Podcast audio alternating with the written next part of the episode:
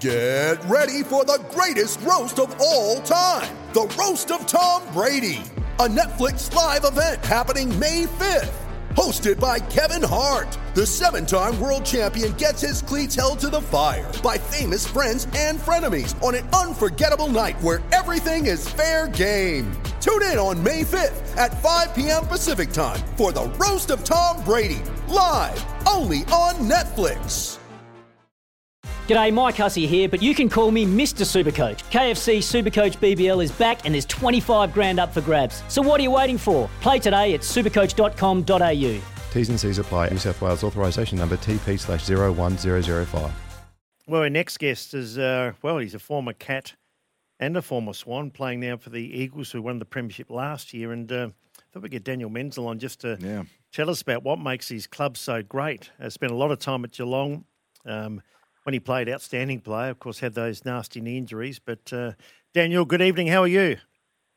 I'm going well, guys. How you guys going? Yeah, thanks for coming on. It's a, it's going to be a great game, isn't it? Two two wonderful sides, though, unbeaten, both unbeaten for a long while, and you've been part of both those clubs. Um, I really want to ask you what what makes them so good. I mean, Geelong have been up for a long while, and so too have Sydney. Let's start with the Cats, because you spent most of your years there. Yeah, absolutely. Um, yeah, I'm I'm pumped to be honest to be able to see both the sides make the grand final and play against each other. And so, if we touch on Geelong, um, it's been well documented. Obviously, their success since really 2007, and have barely missed a final series since then. And I think a big thing with that is it's obviously it's a one club town. They built a really good culture there. Um, they've got some good people in place.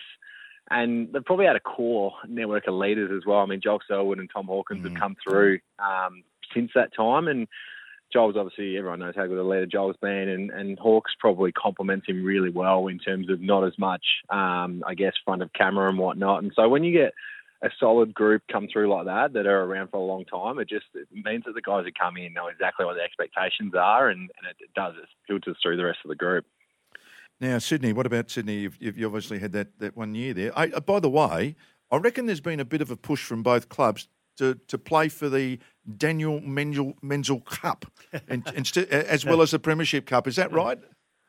I'll take it, bloody. I'm not sure about that. But, um, I probably didn't play enough games at the Swans to qualify for that. But um, Actually, no, I mean, it's- funnily enough, your strike rate, you kick nearly two goals a game as, a, you know, sort of a medium-sized forward.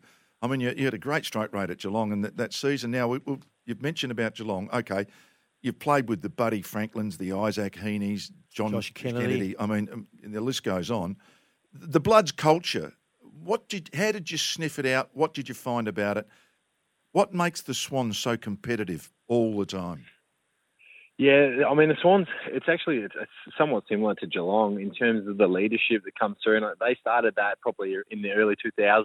Um, obviously won the flag in 05 and have built it through that. And so basically, when you get there, they talk about that. They talk about the expectations, the professionalism. Um, you got to you can't miss meetings. You can't miss mass those times. Can't miss anything. And so it just it, it brings you up to a really high standard. And that's something that um, I learned straight away when I got there. And the other one with that too is their their leaders um, are really strong on accountability, and whether that be with the playing group or with the coaches and, and off-field staff as well. So I found that at Sydney, I was, I was quite impressed with that. That um, if things weren't going well on the field, then all right, let's let's get to the bottom of it. And it might not be the players, it might be the coaches, and they they'd call each other out and they call they So- call horse out at times too, which was pretty massive. So is that you're talking Parker, Rampe, Kennedy? Are they the who you, who who are the leaders there?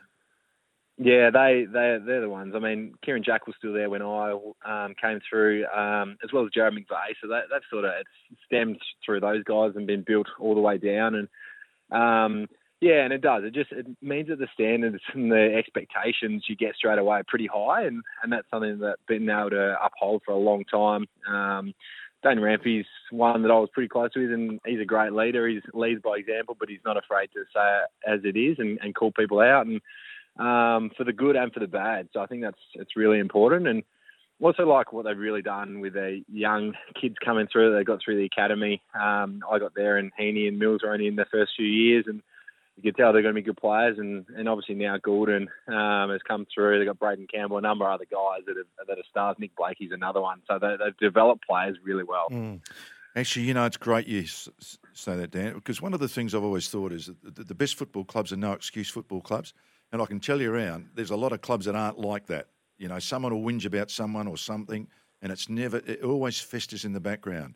To actually put it on the table, sort it out, get on with it, and don't sook about it, I reckon they're the best football clubs. And it sounds like both Geelong and Sydney have those have those expectations of everybody at the club.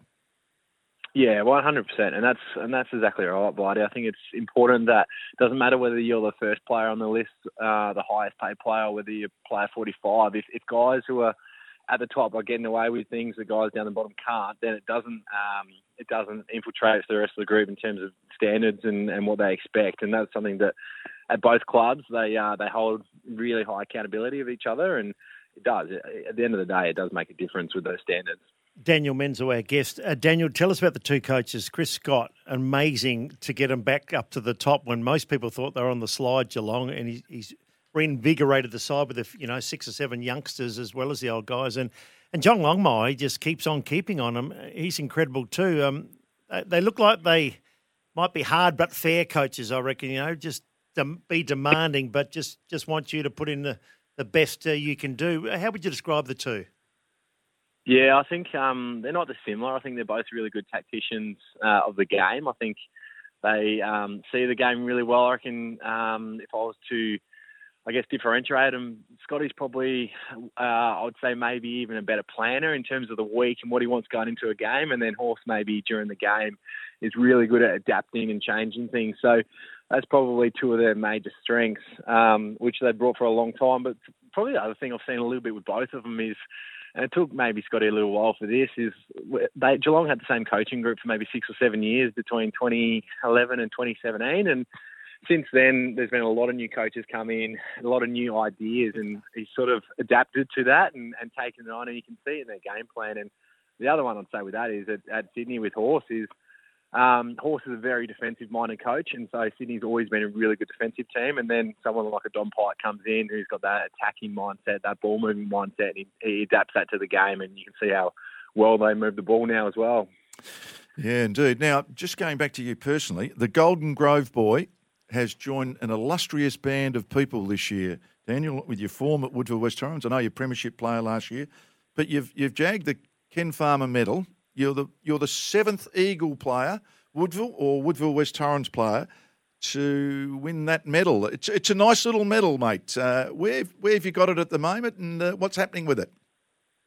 Yeah, it's uh, it is, buddy. It's um, it's just sitting at home at the moment. It's sitting actually sitting next to my grand final premiership medal from last year. So I've got it. Uh, I've got it in my room there, and um, yeah, you obviously don't play the game for individual recognition and awards, but it's it is nice at times. Like last year was the ultimate; we won the premiership, and this year was much more of a challenge. We had a lot of younger kids come mm. through that developed. So, in terms of um, being able to perform um, individually, myself was really happy. And the other one was I played every game this year, which is the first time in my 12 or 13 senior year senior career um, that I've actually done that. So that was something that's been always been a challenge for me, and I was really happy to actually get through every game. Yeah, look, there's a great history behind you with all those medals that have won at four. I'm not allowed to talk about anybody else that won it at the Woodville Football Club or the West Torrens Football Club of either, because it, there's a board there, isn't there, with all those names on it. Yeah, no, there's plenty. There's plenty that have won it before me that um that are that are good. Um, you didn't win one, did you? Oh, my, he kicked 100 goals in uh, what 85? Yeah, 126. 126. Yeah. Oh, Daniel, I didn't bring that up. You did. Thank you for doing that. I was going to say that's, we got to what you wanted me to do. Yeah, exactly. yeah. Hey, I have uh, seen your name. I have seen your name as well as a few other guys on that list. Well, if you haven't, he'll make sure you have, oh, Daniel. Don't worry about that. Um, terrible. Tyson Stengel. What a story! Plays with the Premiership View guys, gets another chance. All Australian. Um, he's a clever little player, isn't he? Yeah, he is. Um, we call him the Prez, and um, he's unreal what he's done the last couple of seasons. Obviously, came back last year in the SANFL, and and he's one that plays at the level he's at. I believe he played last year in the SANFL and dominated some games. And other games, you thought, yeah, he's he's done okay, but just there. And um, you can tell when you're playing on the ground next to him that ah, this guy can play at any level, and he will play to the level. And he certainly did that in the finals last year for us. And then it's been no surprise to me that he's gone into that forward line with the likes of Jeremy Cameron and Tom Hawkins, some absolute guns around Yeah, him. Yeah. I thought at the start of the year he's going to dominate this season. I probably didn't think all Australian, but I did think he's going to surprise a lot in the AFL, and he's he's certainly done that. And he's one that doesn't mind the big occasion, so I'm really excited to see what he can do on Saturday. And who's your tip? Uh, it's, it's I'm sort of going back and forth on this a little bit, but I'm just going to go Geelong. I think that um, probably experience. They've been there before a couple of years ago. I think they'll learn from those lessons. Um, they got Sydney's got a very young side that has been useful and it's been great with energy, but I, I'm going to go with with Geelong with the experience. Great stuff. Well done in your own year, uh, Daniel. Great to and share all your thoughts about Sydney and your beloved Cats. Thanks very much. No, thanks guys. Thanks for having me on. It's Tyre Power's Big Footy Final Sale. To kick things off, you can get the power to buy three and get one free on selected Toyo passenger car and SUV tyres. Tyre Power's Big Footy Final Sale can't last. Visit tyrepower.com.au now.